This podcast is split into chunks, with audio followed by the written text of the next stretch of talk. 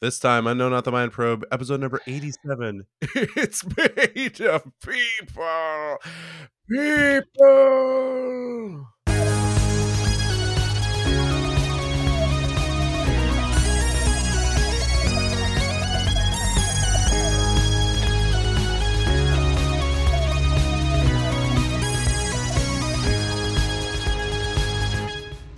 Welcome to no, not the Mind Probe.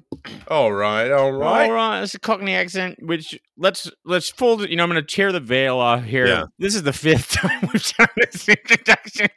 we're having we've had some technical difficulties in the studio, and uh, we're running out of spontaneity here. We have Uh, no not gonna lie. confidence that this will actually be Yeah. recorded.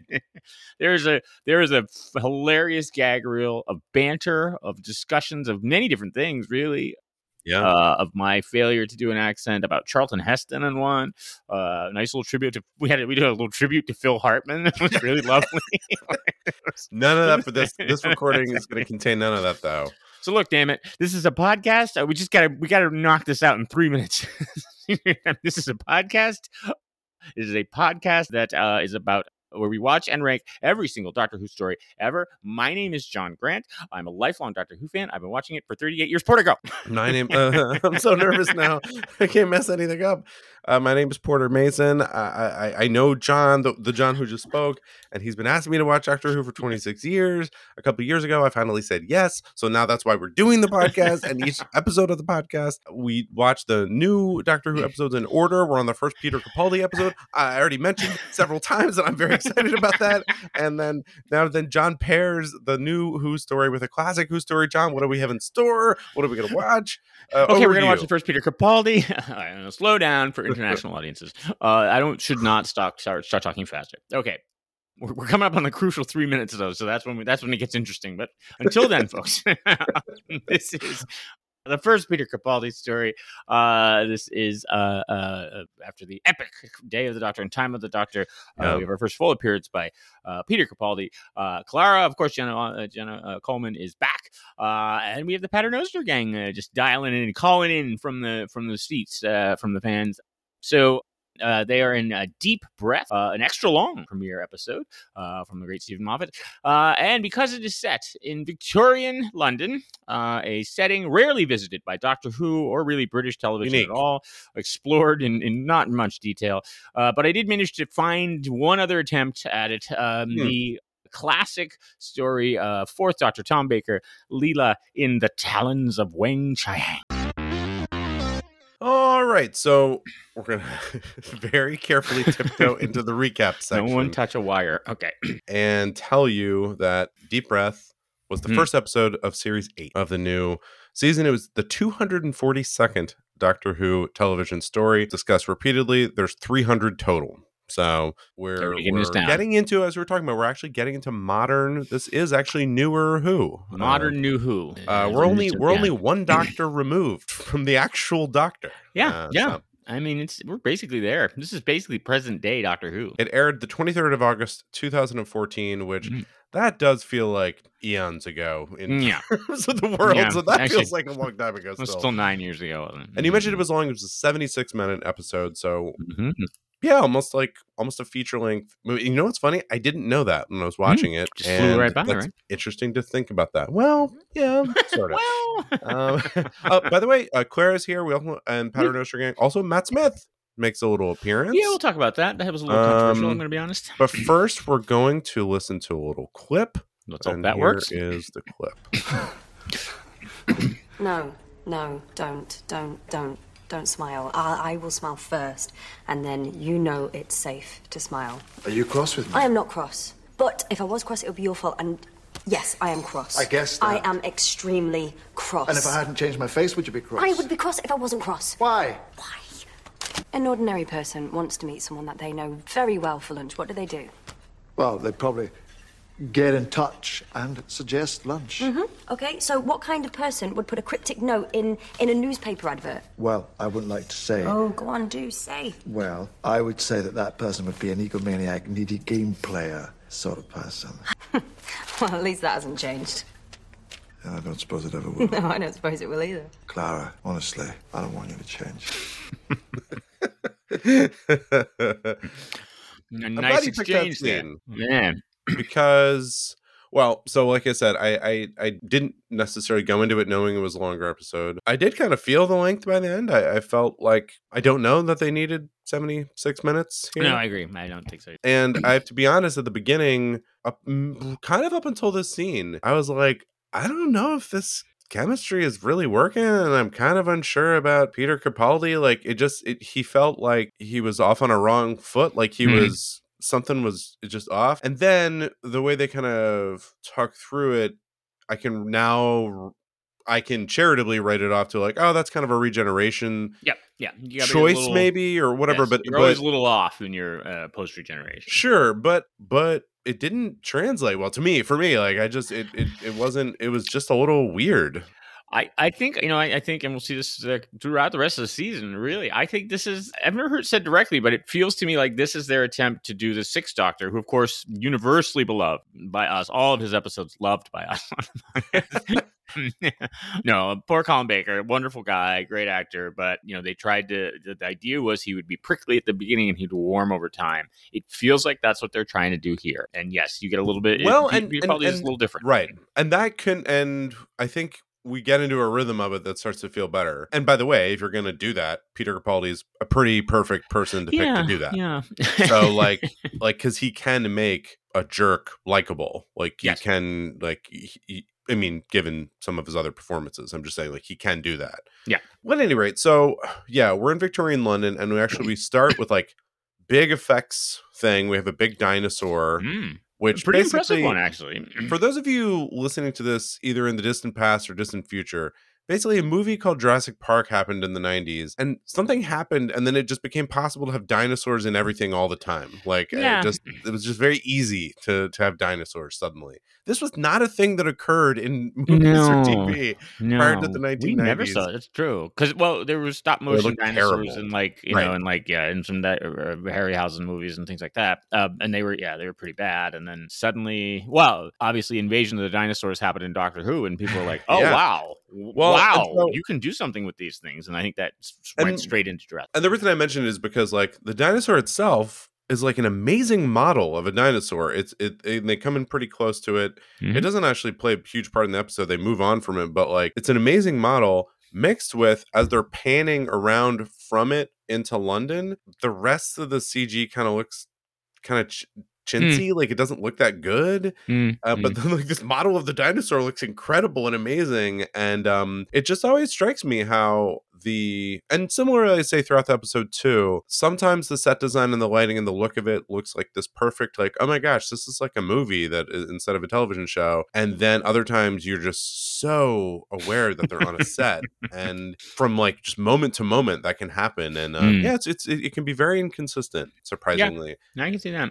So so here we are with yeah this brand new 12th Doctor and Clara, and Bam. the reason why dinosaurs there is we're not sure what happened, but Clara was kind of hurtling around in the TARDIS with the newly regenerated Doctor. Right, remember he regenerates and he's like, "Do you happen to know how to fly this thing?" So, Right. uh, clearly out of control. Yeah. They must have somehow ended up in sort of Silurian you do. Earth, Mhm. and uh, Tyrannosaur bit them. They transport here, so the Tyrannosaur came along for the ride. Here we are, and the Paternoster gang shows up, and I thought it was interesting because it's like they started right into a group of characters that we know. Yeah. and so and then then and then they know the Doctor. They apparently are right up on the regeneration because they're like, okay, uh, this has happened. Whereas Claire is a little more thrown off by this, which, Which was is interesting. because none of them have none of them Right. met David Tennant. They all They seem met- aware that this is Yeah, yeah. I mean, they, I guess. Well, they know he's a Time Lord, so I guess they know this happens to Time Lords. So that must be it, right? They're aliens. Well, except Jenny, but I'm sure Right. Vastra told it. Uh, and so aliens know Time Lords regenerate. So that must And be it's just. I guess. Th- there's a good part of the beginning of them kind of putting Clara through the paces and sort of not trusting her and sort of being in a way upset by the fact that Clara is thrown by the regeneration. And I didn't really love it because it just felt like Clara wasn't acting crazy. She was just thrown that like Well, what she knows what's yeah. happening. By the way Clara by the way knows Clara all the has been doctors. thread Yeah. throughout all the doctors, and I know, I guess that her memory is erased of that part, right? Wasn't that part of the? yeah, she has still. I mean, yeah, she still. I think she still remembers the War Doctor. And But I feel like they're almost, Yeah. um, not almost. uh, the the the Madame Vastra is outright hostile toward her, and it's like, Yeah. what? She's just deal. Like, I don't know why. Can we give her a minute? Like, it seems okay. yeah. I just didn't quite get that. I didn't quite What's understand. What's going that. on here is, and I, I, I think poor Steven Moffat just, I think, overreacted a little bit. To be honest, I think. So I think what happened is they announced Peter Capaldi was going to be the Doctor, and then suddenly they were very concerned that the millions of teenage girls who watched Doctor Who because of David Tennant and Matt Smith were not going to like an older man Sure. uh, as the Doctor. So Clara was the voice of that. Is that yes, and was like he's he's he's always been old. he's not your boyfriend, uh, and all. And I, I think it's it's pretty condescending to to young, even teenage girls. Uh, I think a little condescending to them because they still love Doctor Who, and I think everybody loves Peter Capaldi. But yes, this seems to be yes, Clara is a proxy for the audience here, and it's Steven Moffat kind of over explaining or over trying to justify, hey, this is this is still the show No. you should watch. it's funny because then in a meta way that what comes across is that it feels like they're like hey Claire, calm down and it's Mhm. like I, she seems fine like n- she doesn't seem overly like upset and i did actually like the line that the doctor gives where he says like look i'm not your boyfriend and she's Yeah. like i didn't think you're my boyfriend he's like no no i'm not not i'm talking not to you. correcting you i'm, I'm like kind of correcting me like i Mhm. need to have a different relationship with you I, I didn't mind that Anyway, so the doctor's finding his footing, as in all regeneration episodes. He's sort of finding his footing, but still kind of in command. Uh, the dinosaur they notice in the background is burned yeah. death in a pretty violent. Well, once you on transport a dinosaur to London, you've got to get rid of it. because There isn't one there now. I, I don't know if you've ever been to London, but Right. there is not actually a dinosaur. And while it was happening in the background, sometimes while they were like talking about something else, it did occur to me like, here's another area where like I guess nobody remembers this dinosaur. At any rate, is burned to the ground, and the doctor makes a point when they're there of saying like, "Hey, there's one person in this who is reacting as though it's not a big deal."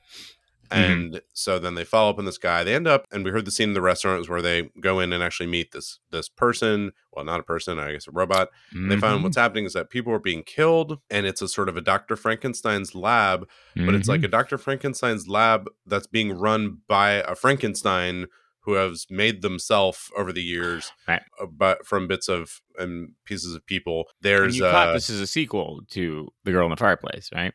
That's what he keeps talking about. Remember the spaceship with the robot, the clockwork robots that were kind of I, I know they were talking about something before. I didn't know which one it was from. the sister ship to the Madame de Pompadour, which was that ship. Girl in the uh, and this, I forget Okay. this was called some other French name, I think. And uh, that's why he keeps saying this is really ringing a bell. I remember he's saying it, and then the Yeah. funny thing is, I watched these right in the order that we're going to talk about them. So I watched this, and then I watched the Talons of, and that started to be so similar. I was like, "Is this it?" Like there were aspects of it that are so similar. Yeah. Mm, So no, I didn't pick that up. But okay, Yeah. yeah, which was a David Tennant episode. yeah. hmm And so, and then a big thing here is that they're they're all androids. So a conceit, uh, a Stephen Moffat kind of conceit is if you don't breathe, he he. The doctor realizes that they're cyborgs or, or just automatons because there's no one's breathing. Right. And later, when they're a couple times when they're trying to to escape, it's a thing he kind of communicates to Clara that if you don't breathe, they won't know it's you, and that comes up a couple times.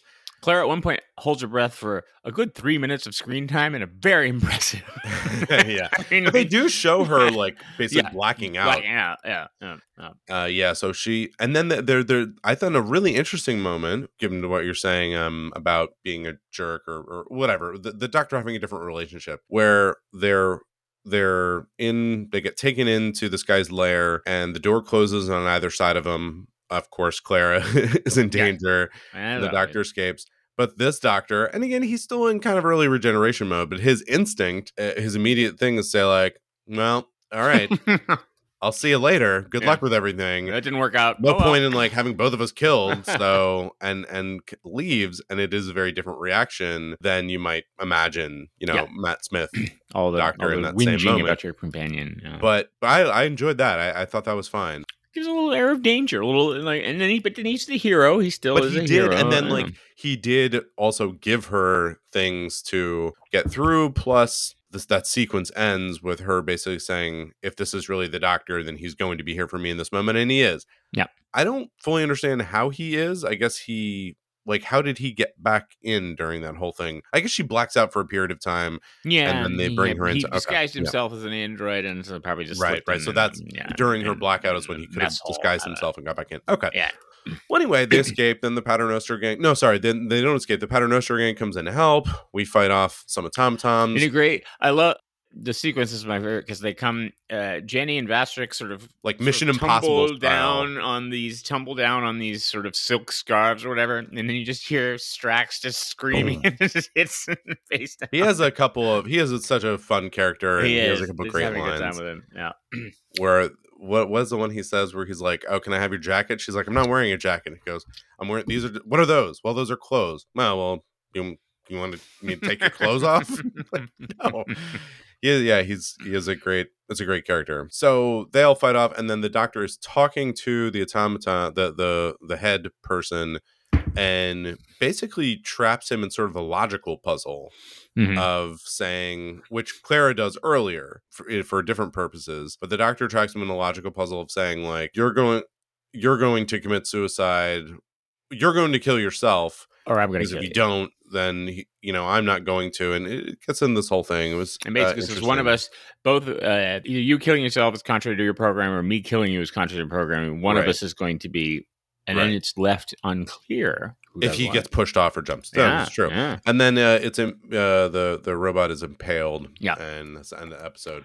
Except do. then there's a little stinger where we see the robot appear. He, he keeps saying the whole time, "I'm going to make it to paradise." Yeah, uh, the promised land. the Promised And sorry, and then they do mention. uh, Setting aside the connection, they mentioned this is a a being from the 51st century land. Who got kind of trapped back in time Right. and then is trying to preserve itself so it can kind of get there the hard way, as the doctor says Mhm. but has Theseus shipped ship of Theseus itself into not really being there. Doesn't anymore. even. Yeah, Common theme on No Not the Mind Probe, Ship of Theseus.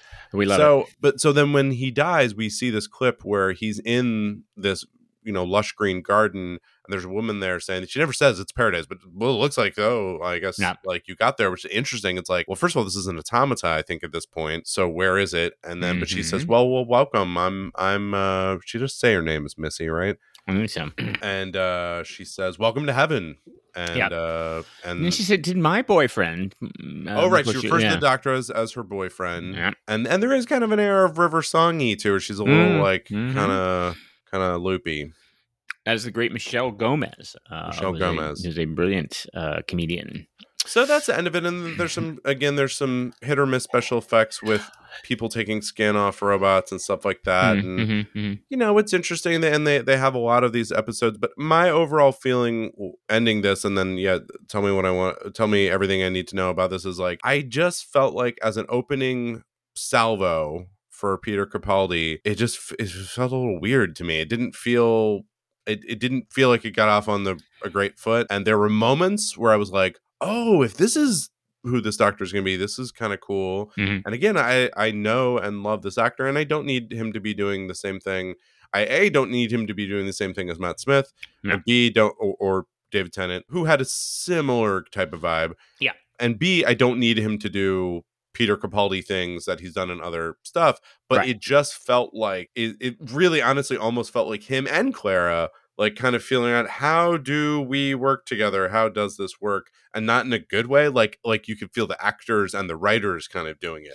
not Yeah. like the doctor's regenerating and he's a little loopy it did, that didn't explain it away Yeah, I think so. I think I think it's. I think I remember being a little thrown. Well, I mean, first of all, the last new Doctor we had was Matt Smith in the eleventh hour, Which was like who just one of the best episodes ever. Yeah, i think i think that is ranked Yeah, like one of our top. Yeah, who just nails it in a in a second. Peter Capaldi, probably one of the strongest actors actually to ever be, uh, be cast Right. in Doctor Who. I think David Tennant's up there very strong. Peter Davison's a very good actor. Uh, There's, there's a number of them. I oh sorry by the way in the 11th hour was an introduction of matt smith and amy like right. Yeah. they're all new and- entirely yeah, new and so- new producer new yeah i think peter capaldi is a lifelong doctor who fan Oh. to the i mean you can you can google some stuff about like to the point where he there are letters from him to like the Doctor Who appreciation and the BBC Uh-huh. in like the 70s. Like he was the head of the fan club. He visited the set and like saw Jon Wow. Pertwee recording and stuff. Oh, like a big fan. Oh, I mean, there is. He wrote apparently somewhere. Tom Baker references him in like an internal memo to the BBC or something like, "Oh, and if this Peter Capaldi person," and then the BBC So he must have been secretary- angling angling to be Doctor Who for a long time. Well, yeah. So Steven Moffat apparently said when, uh, you know, he was every time because because Peter Capaldi, of course, was huge in the thick of it, uh, with as playing Malcolm Tucker, which is sort of his big role before that, and he'd been he'd been around. He's actually an Academy Award winning director. He had won uh, an Oscar Oh. for a short film in like uh, the same Didn't year. I think Tom Hanks was in Forrest Gump or one anyway, or uh, uh, Castaway. Anyway, so but and Steven Moffat was saying that he would see Capaldi at these BBC things, and uh, he would always want to talk to him about Doctor Who, and of course he'd been in the Fires of Pompeii, the Doctor Donna one. He was right, the right. That's right. guy, and then he'd also uh, we have not watched this, but he was also the star of a in the the, the Torchwood series. It was a five part miniseries called Children of Earth, and he had a major role in that. He was sort of the lead beyond the tor- the regular Wow. cast Oh, so he's done a lot. So he's obviously loves the show, and, and you know, and so uh, I think he has Stephen two different other characters in the universe. yeah. And um, Steven Moffat said he's like, uh, you know, he, he I just think he definitely he'd wanted to go older with uh, after Tennant, but then Matt Smith came and blew him away in the in the thing uh, in the uh, audition. I shouldn't say blew him away, shot him. Just blew him away.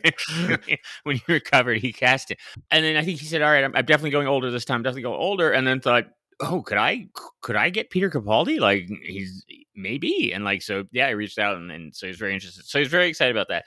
uh, he got there was a lot of press coverage on this, obviously, about sort of oh, is Malcolm Tucker in the TARDIS, and is there going to be swearing in Doctor Who now? you know, because people can only play one role, uh, except for talented actors. Uh, it was a big deal that he kept his accent. Uh, Right. You know, a big thing of like he's gonna be Scottish, uh, and uh, um, uh, and I think you know we'll Even though the Ninth Doctor had his like northern accent. yeah, yeah. Um, I think it was because uh, uh, well, then Sylvester McCoy is sort of Scottish accent. Yeah, right. But I think the big thing was David Tennant. They were like, "Oh, why didn't Dave, David Tennant keep his accent?" Because he's a betrayal to all Scotchmen. I think that's obviously it.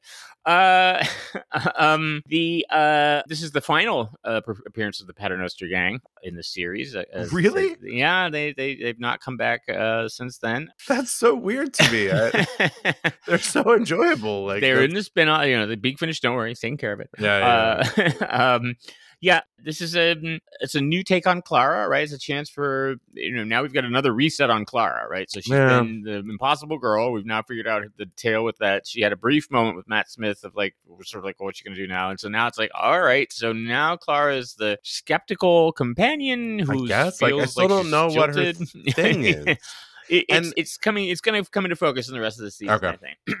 but yeah, I think still. Um, uh, it's a, basically a reset with her. Uh, I do love the the scene where uh, it's a little heavy handed, but the thing where Madame Vastra puts on her veil because she's like, oh, I, you know, you don't see the doctor or whatever. Yeah, yeah. Clara goes off on that rant that's like, just because I've turned your pretty little head doesn't, you know, my mm, Right. poster on my wall was Marcus Aurelius and all that kind of stuff. It's like, okay, But also, can I say Yeah. a little bit about that? Which is that that was funny because when we initially come back to meet Claire, remember it is with them. She's been with them. It Yeah. just something read just funny to me about all that whole thing. Yeah, and like I said, I think there's just a lot of work going into making you know this young audience who loved Matt Smith and, and David Tennant somehow still. I think the BBC was very worried that this was a bad idea. To they want, I think they would have liked like Zac Efron or something like that. Like, Let's cast Yeah. another hot young guy in there, huh?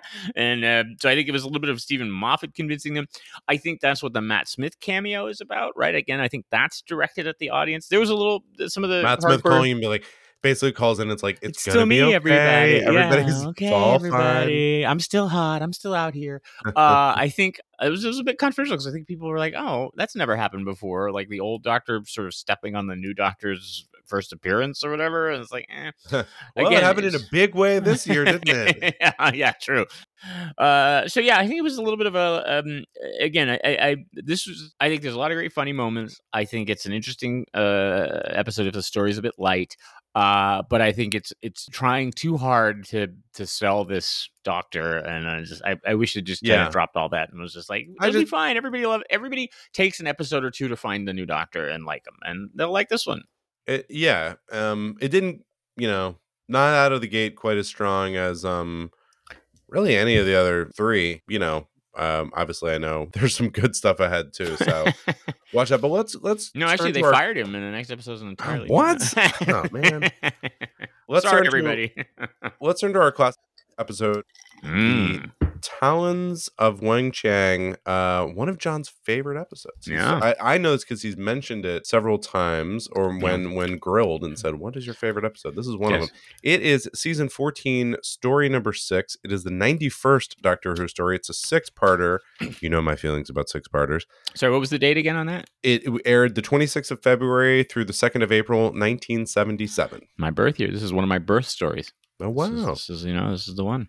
Um, yeah, yeah, my birth year too. This came out. Let's see, about t- uh, eight months before I was born. Mhm, mhm. So yeah, the month of March, 1977. I was were- probably conceived to this. Probably, that's right. Nothing like a good Victorian Doctor Who story to get my parents revved up. so yeah, we had uh setting aside the image of John's parents having uh sexual. Don't worry, they don't listen another. to the podcast. We had we have the fourth Doctor, and we have Leela, and then we have some uh some unfortunate. uh With the, by the way, I watched this on BritBox. Actually, There's a comes with a warning. warning Yeah. that is very prominent on like Disney Plus, for example. Lately, of classics that says like, yeah, there's some uh, stereotypes that are depicted in here that at the time were considered okay, and they just they're not now. And just so you know, because there's uh, well, there's some basically some some yellow face acting. There's Mm. a white dude playing the main Chinese character, and then in general, the way that the Chinese people are dealt with and referred to is uh not with a light touch. I know, and it's so I mean, out it's of not character like- for the. It's out of character for the British. I don't It's know. not as terrible as you might think, but it definitely has moments where like, ooh, that's Yeah. a little, a little off. Anyway, let's listen. Let's listen to a clip, and then then Mm. we'll talk through it. Then we'll talk about the casual racism. Kindly tell your employer that Mr. Jago wishes to see him urgently. What? Your employer, Professor Lightfoot. Come along, man. Hurry. Chop, chop. May I ask, sir, who you are? Confound your insolence, sir. Just announce me. Consider yourself an answer. I'm Lightfoot. Why, dash me optics. I should have realized. That brow, those hands, England's peerless premier professor of pathology. Henry Gordon Jago, sir, at your service. Mr. Jago, just tell me what all this is about. The doctor. What? And this bag. Eh? Should we go inside? Found this in my cellar. Thought the doctor might be interested. It could have something to do with those Chineses. Chinese. Yes, I had thought of communicating directly with Scotland Yard, where, as you know, he's held in the highest esteem. The doctor is. Oh, yes, of course. It's my opinion he solves half their cases and then lets them take the credit for it. Don't you agree? I have no idea. Ah, why, it stands to reason. I mean, they're policemen, we all know, I mean, they're solid, sterling fellows, but their buttons are the brightest thing about them, don't you agree? They got Well, those- I'm glad- Jago, and yes, Yeah, and and Jago mainly doing most of it in that, but Lightfoot's great in this uh, Mhm. episode too. Those two are great, and it's funny because they're they're later and they're in a scene together, and they have very similar faces. Though Lightfoot's older. Well, I don't know. I guess I don't know about the actors, but he's made to be an older man in this uh, episode. there was a, there was a moment where I was like, "Oh, is this the same person somehow?" Doing like really very different characters. Anyway, uh, Doctor and Leela arrive because the Doctor wants to teach Leela about her ancestors. Yeah. we're in an early, This is like only the third Leela story, I think. So she's still Leela's new, new, but- and fresh but- on the uh, scene. new and fresh, and, and we're doing a. They deliberately wanted to do a um, Professor Higgins from My Fair Lady, sort of the Doctor civilizing her and teaching her, hence the or Lightfoot is more the person who takes on that. ah, some of- delightful scenes with that. Yes, we'll get to that. Well, so they they arrive and they come to a stage show. A magician, Li H'sen Chang, and uh, then but on the way to the show, they kind of see they're at the scene of a crime where there's a group of Chinese men. They've they've killed a cabbie. It looks like so. Uh, we we see a bit of the show first of all, and that um, Chang has like a, is a ventriloquist. but then we get a hint pretty early on that the the ventriloquist dummy he's using is is alive. It's a real Mr. Sin. Yeah. Yeah. Yeah. So anyway, the the doctor and Leela actually meet Chang at the police station where he's brought in to be a translator. Um, and again, throughout this, there's some just great realistic treatment of, of, of how the Chinese were considered in England during this time. What, what it, year the is doctor this? kind of uh, this? Uh, oh, when is this? That in, in Victorian? Is yeah. it Victorian as well? Okay. Yeah, but yeah, it, it, this. I mean, it's interesting. Like like the the you know Chang plays up the the ethnicity depending on the audience, right? And even Yes. they there's this and uh, the doctor's sort of oblivious to the racism too, like the stuff where he's like the doctor's like, "Haven't I seen you before?" And he says, "I understand we all look alike." Uh, to you." Right, and then, right. then the doctor's like, "Are you Chinese?" like, like, just doesn't even uh, it doesn't even catch. So like, there, yeah, that- that is yeah. So what we find is that the the person who's been killed, uh, the doctor is able to determine that it's scorpion venom, Mm. and and basically is suspicious of Chang uh, immediately. But uh, the in in calling this out, he also befriends Lightfoot because Mhm. Lightfoot is like The the pathologist. uh, the the doctor uh, He's the pathologist. Yeah. pathologist. Yeah. This is basically CSI Victorian London. Uh, And I loved, yeah. I loved. I'm sorry, Jago runs the theater. I should, should Yeah. have said that. Then we meet him at the beginning. And both these characters, these two characters are really great. These are great Doctor Who characters. Yep. Because they're called in, they they're they fit into this little thing. There's no need for them to really be that interesting. No. Uh, but they're very good and the actors are great. And plus, especially with Lightfoot, they write it in in such a way that you're like, you can see how he's just sort of interested in what's going on. He just kind of sticks around, but never fully understand, but also never really gets exactly what's going on. But he, his reason for being in there throughout the episode makes sense. He's, Yep. and then he, like we mentioned, uh, Leela sometimes gets like left with him, and they have this thing where he's fascinated by her wild ways Yeah. and like, but trying to be polite. Uh, the the scene. Yeah, he's never rude or, yeah, like- the yeah. scene where she's eating at his place. Uh, and it's sort of like he's half trying to civilize her, but then if she does something like she first grabs like the meat and just starts eating it, and so he picks up a plate and then looks and he's like, "Oh, I, I'd be rude if I didn't." So he then just puts the plate down and Right. just grabs the meat and starts eating it himself. But then like later, then she's eating at the table and she picks up the bowl of like yogurt or something like that and she drinks it uh and he, like out of the bowl or whatever and then she's about to wipe her mouth on the tablecloth he's like ah, ah, ah napkin and she's like "What? Thank you No, professor the funny thing about that is so they have scene. a really fun dynamic and and you've told me before that Tom Baker just like wasn't really happy with Leela. Yeah. And the funny thing about this episode is that like her and Lightfoot, it's like it's so enjoyable. And then when the fourth doctor comes in, he's just like he's so mean to her. He's just so dismissive of her and just sort of like just stop it. Uh, I'm tired of you. And and it's just so funny. He has no patience for her. Anyway, what we end up finding it has like a Jack the Ripper feel to it of like Mhm. how these bodies are turning up. Um, what we ultimately find is that Chang is working for this mysterious Mr. Greel. And again, this is what reminded me of of the previous episode. He's from the future and is coming back. And in this case, he he is essentially the Jack the Ripper person who is finding these young women and uses something about their essence. I don't know if they get into the details of yeah the blood or- distills the life essence from Yeah. them yeah yeah and that's how he survives, as you do, you know. Yeah, yeah. As I way- believe rich people do today, right? They kill still yeah still children. going on by the way um, uh, i mean not even not even masking by the way at one point chang gets sent out to find a woman and it's clearly a prostitute like she's coming in in the middle of Yeah. the night and she's like all right ducky and like all that kind of stuff and he's just like yeah he has a great line which says budding lotus of the dawn despicable chang has other ideas and it's just like oh this is this is this is a man uh, soliciting a prostitute to kill her and take her life. I was like, all right, this is children's television. right, I know. We- How old were you when you watched this?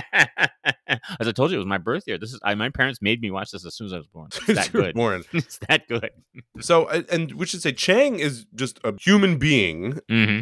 The alien is he an alien? No, he's from the future. Remember, he's from the 51st century. He was human yeah. from the future, but uh, he his he has Chang working for him by purporting to be a god Mhm. because probably he's shown him fancy technology. and yeah so he things. he came back there's a lot of backstory that's told through exposition but uh, he came he he came back in time in his time cabinet and appeared out of nowhere on chang's farm in china and like a flaming cabinet or whatever and so chang was like oh that must be a god which you know i'm gonna be Right. honest if somebody if my if my bureau caught on fire and then a guy stepped out of it i might be like eh, all right you might be something Yeah. you just might be a god.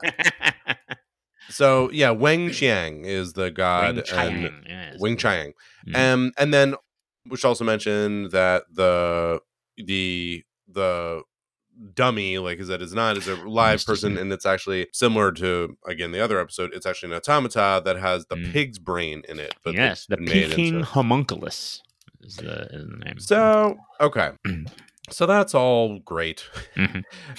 anyway basically there's just lots of scenes of like different combinations of these people jago and the doctor jago and leela um uh uh, Lightfoot and Leela, and so on and so forth. They're trying to track down Greel. and the time cabinet yeah They finally, right, right. There, there's this time cabinet that is allowing him to get back, or it's just Yeah, he needs it. they- So he he somehow got separated from it. Uh, and he has the key, and no one else can get into it. And he needs to go. He wants to go back, uh, but the time cabinet was. Uh, it's it's a it's a it's a it's a bad time experiment. It doesn't work, or, or it's going to destroy him. Uh, but he's not convinced. And the doctor's like, "You can't use it again. The Zygma beam uh, will destroy London if you try to use it. You can't." Uh, he's like, "No, good. no, it was successful. All that. Yeah. So yeah, I'm trying to get. and then you know he's b- about to capture Leela and and take her essence, and then they you know they come in and save her. But, but of course, before that time, Leela comes in and saves the day a couple Yeah. times too. But of course, they have to have it so Leela's saved at the end, and Of course. and uh, then the final final thing is um Chang is. And then there's a nice little speech by Chang where he's saying like he's dying. he's dying. He's like, I almost made it to like I was about setting aside everything he's doing for this. Is like I was about to make it to Yeah. like the big time. I'm I'm basically mm-hmm. I'm a Performing poor, for like, the I'm queen. immigrant. I came to this country and I was about to like ascend to be performing for the queen, and then this is all going away. You know? Yeah, I, I was impressed at how they give Chang a character arc, and at the end, you feel sympathy for him as he's again in a Saturday afternoon children's TV show as he's dying in an opium den after having been mangled by a giant. But um, but Mister Mister Sin, who's the name of Mhm. the the pig Mhm. man, Mhm. jumps in and um and uh kills Greel. oh, sorry, or distracts Greel. And then the doctor puts him into the machine that he uses to take Yeah. the life force. The he puts himself into it, so it d- disintegrates him Into essentially. yeah. And then, but then the little guy attacks Leela, and then the doctor very unceremoniously destroys it. and then it's a funny, clearly turns from a person to like a doll. Yeah, Because when yeah. Tom Baker throws the thing down, it's like there's no weight to it whatsoever. he throws it down, and that's the end. Um, and then we have Mhm. some some good lines uh, throughout. I should mention Jago also throughout is very flowery language. He like he likes language and he likes alliteration. He's always Yes. talking about alliteration throughout. Yes, he's And, a showman. um, Uh, yeah. it was uh, this Man great up. scene with him talking about uh, uh, talking to Casey, the Irish, uh, the Irish, um, the guy who who's the the maintenance guy for the theater, or whatever, and and he's like, "Don't disturb me, Casey. I'm I'm concentrating before the big performance." And Casey's like, "But you don't do anything, Mister Jago." and he goes, "What are you talking about? I smile at people." no, no, no, yeah. No, this is I love this episode. Uh, uh, I don't think anybody would be surprised when we get to the ranking part. It's just uh, so this is this is Philip Hinchcliffe's uh, last episode. He produced uh, from the beginning of Tom Baker up to here, so about three seasons. It's also Robert Holmes' last episode as script editor. Holmes, a legendary Doctor Who writer and responsible for some great episodes that we've seen, some we haven't uh, yet. Robert Holmes also. So they both wanted to just go out on a high. Uh, apparently, Philip Hinchcliffe got in a lot of trouble because he just he just blew out the budget. Just was like whatever, and just apparently it went way over budget. And he was just like, "What are you gonna do? I'm I'm not coming back. So see ya." and it show, I mean it shows that I mean, but again, I think uh, you know they obviously they asked the um they asked the BBC to do Victorian London, and they were like, uh, "No problem. Like we have everything costume sets. I mean, the sets are amazing. Like the like uh, Lightfoot's house looks great. Uh, they they're in the the uh, with the, the dragon at the end and the big uh, and the wherever they are hidden in uh, and um, uh, wherever they are and uh, the theater. They've got the theater, which is great. All so it looks it looks fantastic, and it's got you know fog and coaches, and it's very. Uh, Tom Baker basically just dressed as Sherlock Holmes. I mean, just not even trying to hide the influences there. Um, he's clearly having a blast. Um, Leela's great, and yes, you have Jago and Lightfoot. That's Christopher Benjamin and Trevor Baxter. Uh, they are uh, Holmes. Robert Holmes was famous for his double acts. So his his two people, uh, you know, pairs of people in his. And there's several stories where you have this. Uh, I always forget when I watch this that they don't actually meet till the fifth episode. Uh, that they're separate characters, and it's only towards the end that they team up. Uh, and they're even wonderful together. and I'm sure you will not be surprised to know that Big Finish has done a, a 13 series of um, spin-off of them. Uh, 13 sets of four parts uh, with the original actors. Trevor Baxter did die a few years ago, sadly, and uh, uh, but they have had yes, uh, they've had uh, and, and they're wonderful. They're sort of Victorian age mysteries, right? Almost like Sherlock Holmesy kind of uh, little mysteries with the two of them uh, investigating, you know, paranormal uh, events together. There's been a crossover with the Paternoster Gang and um, Jago, which is pretty entertaining. Jago and Strax um, has been sort of there was actually yes, there was like there was actually a Jago and Lightfoot and Strax crossover as well. So there's been back and forth with two, which are pretty good. it's very funny funny. I think the the the lines are incredibly witty and funny, uh, and obviously all the actors are really good. It's very dark and grotesque too. I mean, there's there's a there's sort of that just both a disturbing and uh, at the beginning when they find the body in the Thames, and there's like the the sort of mm, uh, homeless woman who's sort of uh, uh, Patsy is her name, and she's like, "Oh, it's like I've never seen anything like it, Governor. You know, make a horse sick. That would." it's just like it's supposed to be funny, but it's also disturbing. There's a again, this is Robert Holmes's writing, which is you know I think where Steven Moffat emulates. Uh, is there is so much thrown away in backstory about just the Doctor and Greel at one point are are confronting each other over the chessboard, and they're just going back and forth, and the Doctor's just like, you know, World War the Peking homunculus was an assassin that was trying to assassinate uh, the the head of the Icelandic alliance. Uh, and then you know Tom Baker's like, I was with the Filipino army on the final advance on Reykjavik. Like he just oh throws oh away these like World War Six stories uh, that are, and, and Magnus Greel was the Minister of Justice in Brisbane. It's all these little bits, uh, but obviously you do have to, we do have to acknowledge. Oh, and then the giant rats, which is obviously a triumph of special effects. um, between the, I love the cuts between a clearly a regular sized rat in a miniature sewer model uh, climbing around, and then just a giant Muppet, uh, basically sort of Leela's. Uh, you know, you gotta have you gotta have a little Doctor Who effect. Yes, we cannot ignore obviously the uh, treatment of homunculus is. Uh, I think that's the. It's really the anti-homunculus spirit.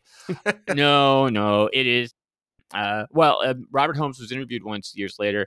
Uh, he's he sadly passed away many years ago, but uh, was interviewed once years later, and uh, somebody said, "Hey, well, don't you think the Talons of Wang Chang was a bit racist?" And he said, "Well, yes, it was." And sort of, I think his point of it was that he this is how people would have talked right back then right, mm, uh, right. Um, that, that this they would have said those words. And it's an interesting argument. I was thinking about it like okay yeah i mean i don't know what you, yeah it's a hard call right? Because obviously that is what people would have said uh, and you know i think you, know you can acknowledge that they said it without i was like it'd be like if it'd be like if you know queen victoria if we had a tv show with queen victoria and she came in and she's like my name is queen victoria my pronouns are she her and, and like let's acknowledge the indigenous people that lived here before and it's like well no they wouldn't have said that, right? I mean, I no, I, so, I, think I mean yeah. honestly, it's more the unfortunate thing of that the John Chang Bennett. himself yeah. is, is, it's like he's playing a, a, who's he's playing against race.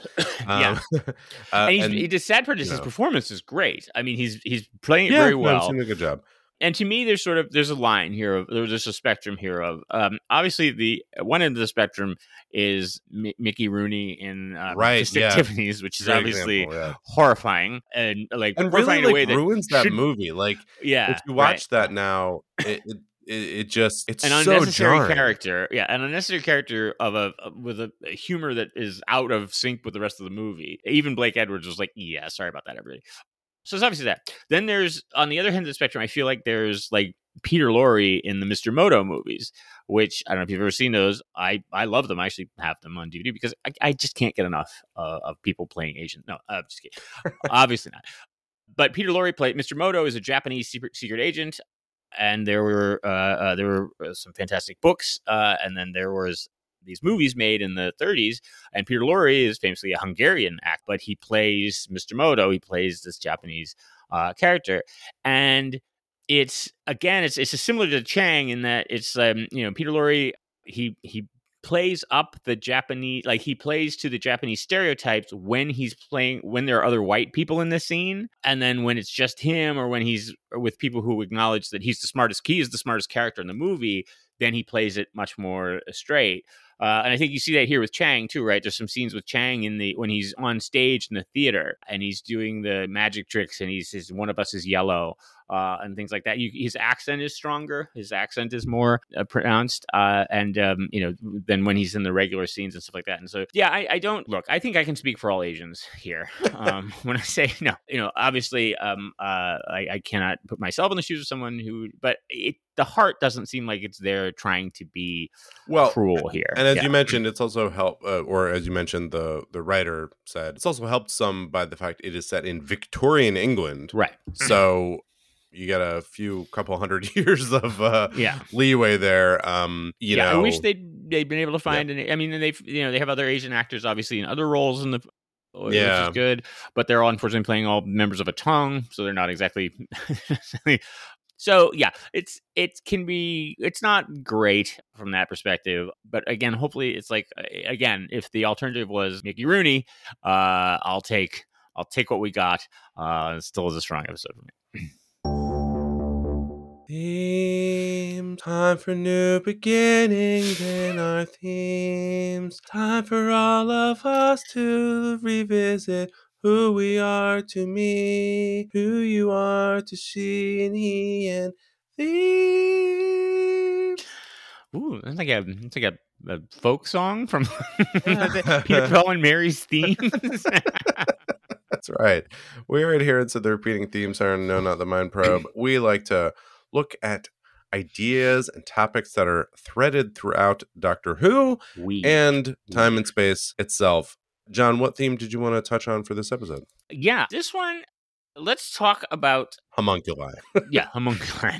it's time, people. We need to acknowledge the homunculi in just the room. Yeah, it's get it- time to rip that there. band-aid off. America. Also, by the way, there's homunculi in the room behind you. Look out.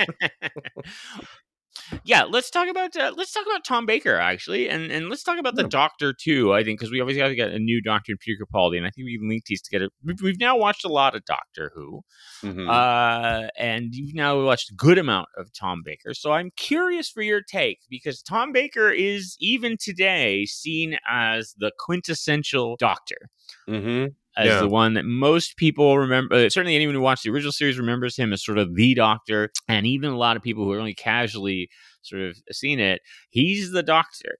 Uh, and not to you know to denigrate any of the other performances, but it's like, hmm, yeah, Tom Baker. So I, I don't know. I'm curious as what is your take on Tom Baker so far and his and his performance? And I'm going to move the screen a little. Sorry, people watching tonight. No, no worries. Yeah, I don't care for him, so happy to move on to. So everybody's wrong. The world is wrong.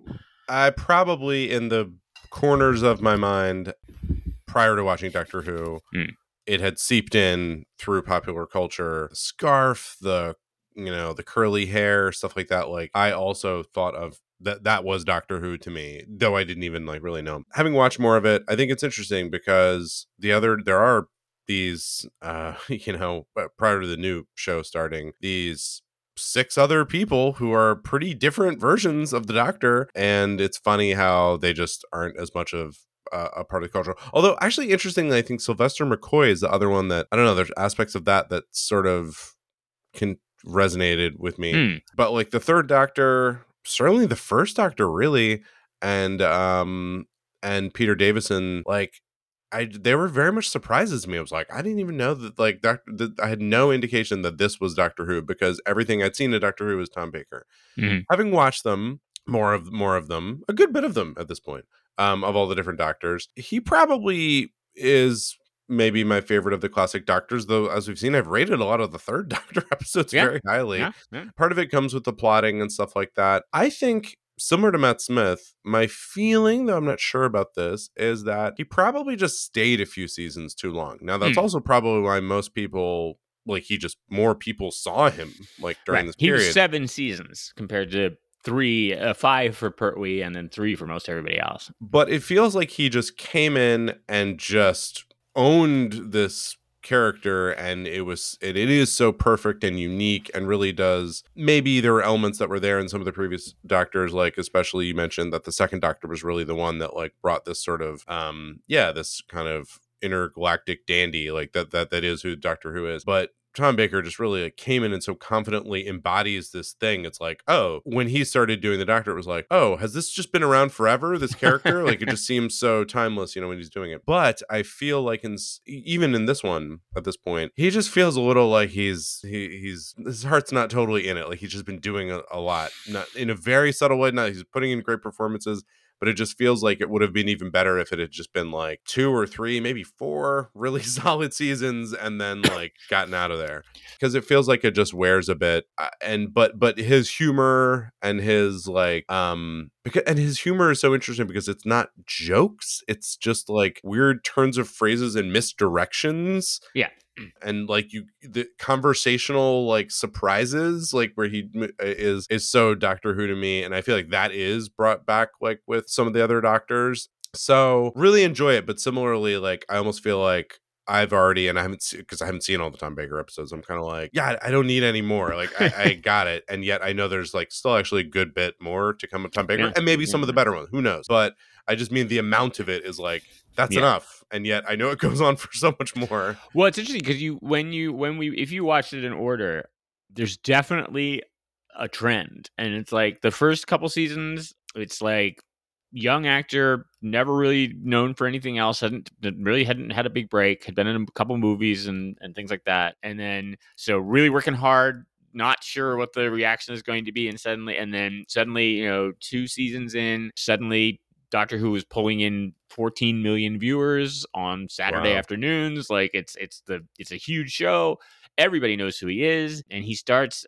You can definitely see his ego starts getting the better of him, uh, and he starts um, becoming be more of a prima donna. You know, the behind the scenes stories. He was pretty difficult to work with because he's just in a way that he felt a lot of ownership of the show, and he was very passionate about how it should Right. be done and what he believed. But then also, you know, he wanted it to be funnier. He liked the humor side of it, and sometimes there wasn't enough. You know, you need to curb that humor. It was sometimes a little. It was inappropriate, right? I mean, you know, uh, he wanted a talking cabbage on his shoulder. We talked about that, and it's like, yeah, that's the kind of thing a producer should say no to. I think Philip Hinchcliffe was a producer that stood up to him. I think later producers, it was harder for them uh, Mm. because he was so big. Well, anyway, so there's a lot of behind the scenes stuff. Um, that goes with it. But yeah, I think I think his thing is the alienness, right? And you see that in, in the humor that he's doing, which is going to be sometimes odd. Like again, that "Are you Chinese?" Uh, a bit is sort of that's an alien way to approach that, or that you know the comment Chang is making, is to not recognize the racism, or you know he's he and he tried they you know they go in and out. There's a the scene in um I think we've we've I think we've watched the Seeds of Doom, the one with the uh, the Krynoid and the and Harrison Chase and all that. You know, there's a scene where uh he has they're supposed to amputate the guy's uh arm uh to avoid the alien taking over and the other doctor says well you're a doctor can't you do it? And he just kind of looks off in the distance and he says you must help yourselves. And he sort of Yeah, plays this very you know he's he's in many ways he's kind of matt berry as laszlo or just matt berry in any performance which is never Well, you know- pronouncing a word the way you'd expect it to be pronounced or, or delivering lines in ways that just are so out there but then you're like yeah that's actually really funny. You Like, know who that- it sort of strikes me as this combination. I've talked before about the Sixth Doctor. Just looks wise, remind um, Colin Baker reminds me of like Harpo Marx. Like Mm-hmm. Yeah. it's like you know, Tom Baker is like this weird combination of Harpo and Groucho Marx. Like and that it's this complete obliviousness like yeah from another planet of harpo marx Mhm. but this motor mouth of Yeah. groucho marx and constant and it's this interesting like combination of these two very different things yeah those those asides that come out of nowhere are are great and they're used to really good device in the plots often because they throw the characters off guard too they throw them off their back on their heels so yeah i i, I really love it i think that he it's funny similar to the, the matt smith where it's like he and Amy, it was like, wow, Mhm. that's great. It's like the Tom Baker and Sarah Jane um, moments are like they're amazing. They're great. I think Yeah. those couple seasons or whatever they were are great, and I think I would kind of leave it there. but I, mean, I think- there's other good stories, but like Yeah. those are so good, and he's clearly loving it, and like it's just all really good. You know, And we'll see some more with Lalla Ward, the second Romana a bit. I think we haven't seen too many of hers, but we'll see a few more of that. But uh, but then maybe to, to tie this to our current one, Yes. I think Peter Capaldi is trying to bring back the alienness too, right? Like I am, you know, and I think that Moffat trying to do too. So that the "I'm not your boyfriend" is also, yeah, I can't be your boyfriend. You're a twenty-something-year-old girl. I'm a Thousand, yeah.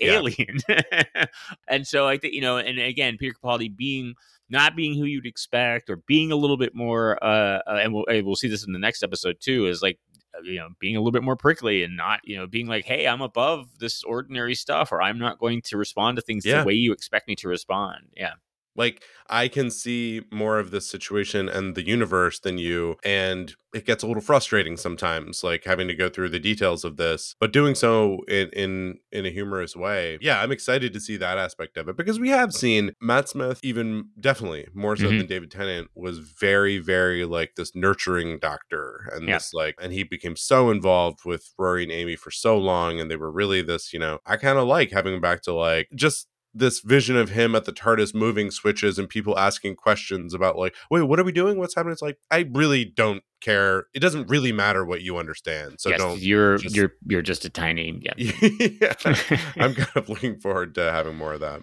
well stay tuned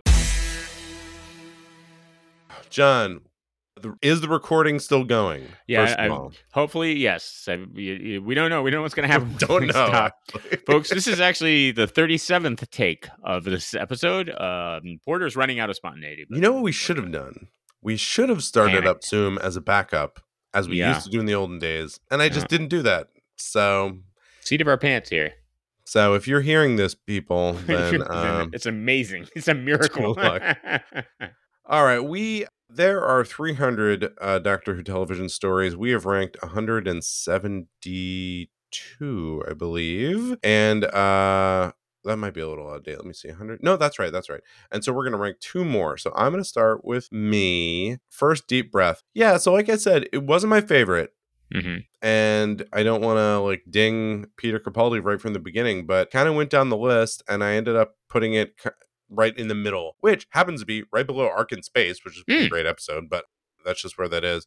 Above the Ice Warriors, I actually have it two below Rose, which was the intro Ooh. of, of the new series. So, and it actually felt very similar to me there, where it's like interesting, exciting, still not quite sure about it hmm hmm not like a bad episode just i don't think i'd rewatch it and um other than the paternoster gang had some had some nice moments Some good tracks. and it, it is more by the end of it i was really looking forward to more uh in the future uh, Mhm. of it so i have it at 100 actually so kind of in the middle of the pack okay. Talons of Weng Chang, I know it's going to be very high for you. So I thought about it. I've decided this is about as high as I can. I was like, I'm going to put this as high as I can put it Oh, thank you. It's okay. because I want to get it up there in the conversation. So it's at it's a 47 for me. because while I did really enjoy those two characters, Mhm. I the plot really didn't get. I- Mm. I enjoyed a lot of the acting, but the plot just really didn't draw me in. And again, six episodes, it just felt like a little too long. I hear you that it was very dense, and there's like in in the dense in a way that it was like, oh, there's lots of layers to it, and they're talking about all this different stuff. But it just felt like kind of a slog by the end. Mhm. And so that was about it. But yeah, I put it around uh, the Doctor, the Witch, and the Wardrobe, the Snowman. I put it right by the Snowman um, Mm. because I was like, this Mhm. feels like oh, it's another one in Okay. this era. And Sure. Yeah. Yeah. If you're going by similar I know setting- gonna be very high. So tell me your rankings. you're Your ranking by settings. setting. Well, so I need you to switch into my rankings thing uh, and find my because if I switch tabs, I think this whole thing shuts down. Okay, okay. What, So, what do you have? Uh, so uh, we'll start with uh, a deep breath. Tell me where I put it. It should be You marked have on it forty. 40 okay yeah which is about um it's it's a strong episode to me i think well what i think has been interesting is as we go through these in order is this every time there's a new doctor it's like whoo that's nice like i was yeah Yeah, yeah, yeah. excited right so there's a little bit of a, a, a a jump for it being a new Doctor.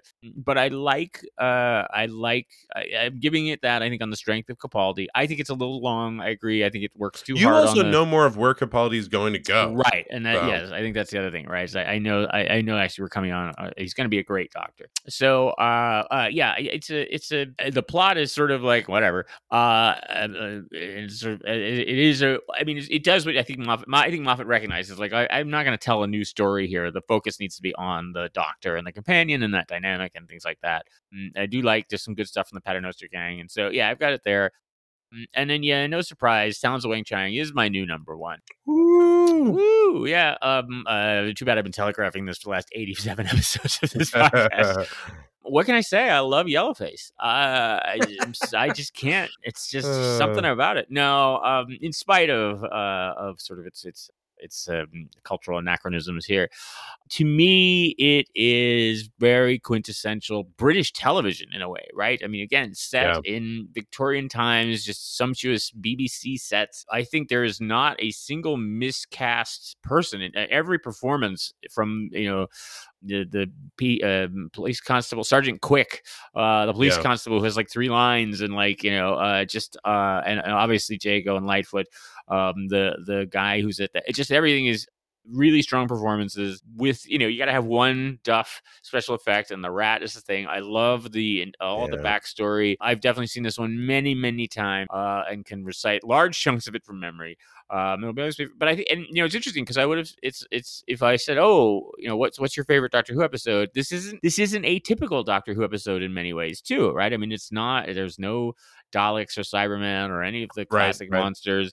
Um, it's just a, but it's just a very to me, it's a very clever story. It is a little long. Uh, any six parter is going to be, um, but I think I just enjoyed this world so much, and I love Sherlock Holmes, uh, and I love this this this atmosphere too of like uh, and I will say, you know, um, I don't want to brag, but I've been to London. Uh, yeah, I've, I've been places. Uh, been to London. I just got back from Philadelphia, so I've seen the world. Yeah, Wow. Yeah. uh, and sort there of the is- Benjamin Franklin tour of yeah, there is something about th- th- this atmosphere of even now in London on a winter's night. There is this atmosphere of of you know sort of cold and damp and fog and uh and you know and, and you mur- you murder one or two prostitutes like we all do uh and you just because you're in the spirit you're just like i'm Right. in the zone here so yes this is just this is to me quintessential who quintessential british tv of which i am a big aficionado uh so yeah number one for me easy easy peasy number 47 with a bullet for me. I mean, it's right there.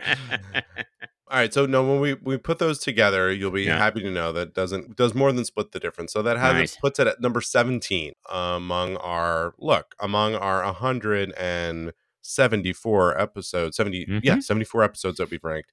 Yeah, Talons of Weng-Chiang is now at number seventeen, and Deep Breath clocking in. Uh, oh, and so that's right around just below Pandorica opens Big Bang, just above the name of the Doctor.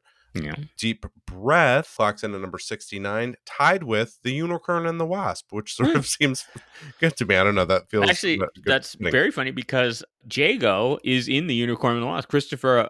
Benjamin plays the remember the the the the Lord in the wheelchair, the guys in the wheelchair Mhm. with the that's him. So there you go. And Jago also Christopher Benjamin also in Inferno, uh, which is one of our high ones. He plays uh, the, That is the high. And civil servant. it, Deep Breath is also tied with Victory of the Daleks Oh, down there at 69. Okay. Above Ark in Space, Terror of the Zygons, Mm. just below Ambassadors of Mhm. Death. Yeah, Infer- you said Inferno? Is that what you said? Yeah, yeah, that's Christopher Benjamin. Yeah, that's, that's, way up there. three. Yeah, yeah, we like that one. That's a perfect. Day the. Doctor is our new number one. Uh, for those just tuning in, yeah, go back and And listen to 11th that bumper episode of ours. It's sort of funny because our one and two are the first and basically the last Matt Smith. Mm-hmm. Um, not not you know missed one day of the Doctor and then the eleventh hour. So he came in strong Yeah, and then yeah. left pretty strong. And we, we liked him. We liked him coming in. We liked him walking away. Mhm. We uh you can go to mindprobe.show and you can see all these rankings. You can Do see me and John's combine Do them it. together. You can What are you wasting your time for, the people? show. Yeah. Uh, you can go to you can get subscribe to us on on YouTube, like we said on uh on the iTunes, and it's Mind Probe Show uh, Yeah. at, at, at YouTube. Just get it anywhere you. I mean, look, I, I'll Anywhere tell you, you can. folks. I re-listen to these because I'm usually too drunk to remember what I said. Uh, and uh, it's helpful to go back over it. And um, uh, I listen to it while cleaning the toilets. and it is this is a this is a show that you should listen to while cleaning the toilets. I mean, Sure. there's something about it that just and we got a lot of toilets in our house, so Not a lot, ton. Yeah, So you can why go do there I, get, I want to show off everybody. I know I've been to Philly. I got a lot of toilets. I know people are just getting the, the curtain is pulled back on my lifestyle here. And so you can do all that on the website. You should do that. You can also email us, Porter at mindprobe.show, John at mindprobe.show. If you have anything to say about us, please rate us on the iTunes store. That would be much appreciated. Tell people, you know, Tell fans, people, friends, word of mouth, Yeah. get the podcast out because there. we won't. We- we don't plan on it. We will This is not just- tell anyone. We're trying to keep it just for you, Yeah, listener. yeah. Well, You we like. So find more of you. Uh, John, what do we have in store for next episode? Well, probers, do you like to go inside things?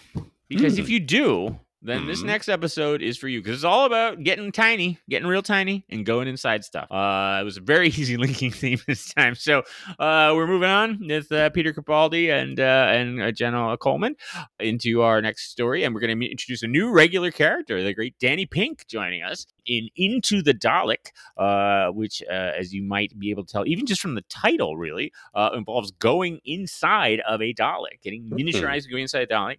Um, so I paired that with uh, a fourth Doctor, another fourth Doctor Leela episode, not too Ooh. many after uh, Talons of Weng-Chiang, actually. Uh, the invisible enemy, in which we go inside Tom Baker's brain, which um, would be a terrifying experience, like, for just about anyone. and Porter will be excited. We meet K9. K9, that's right. K9. yeah. Here it is, the, the thing you've dreamed about. Uh, what gets me in, in thinking for these episodes is the Saturday Night Live sketch Tiny Elvis. That's right, Tiny E. all it Hey, is just Rob Schneider doing an Elvis impression and them shrinking him down, and then everyone else going, "You got it, Tiny E." That's it. It makes me laugh every time, and you can't find it because I don't know. The Elvis estate has because removed uh, it. Elvis face is also deeply offensive. That's very offensive. Yeah. Please, Mhm. Please don't do Elvis face. mindprobe.show.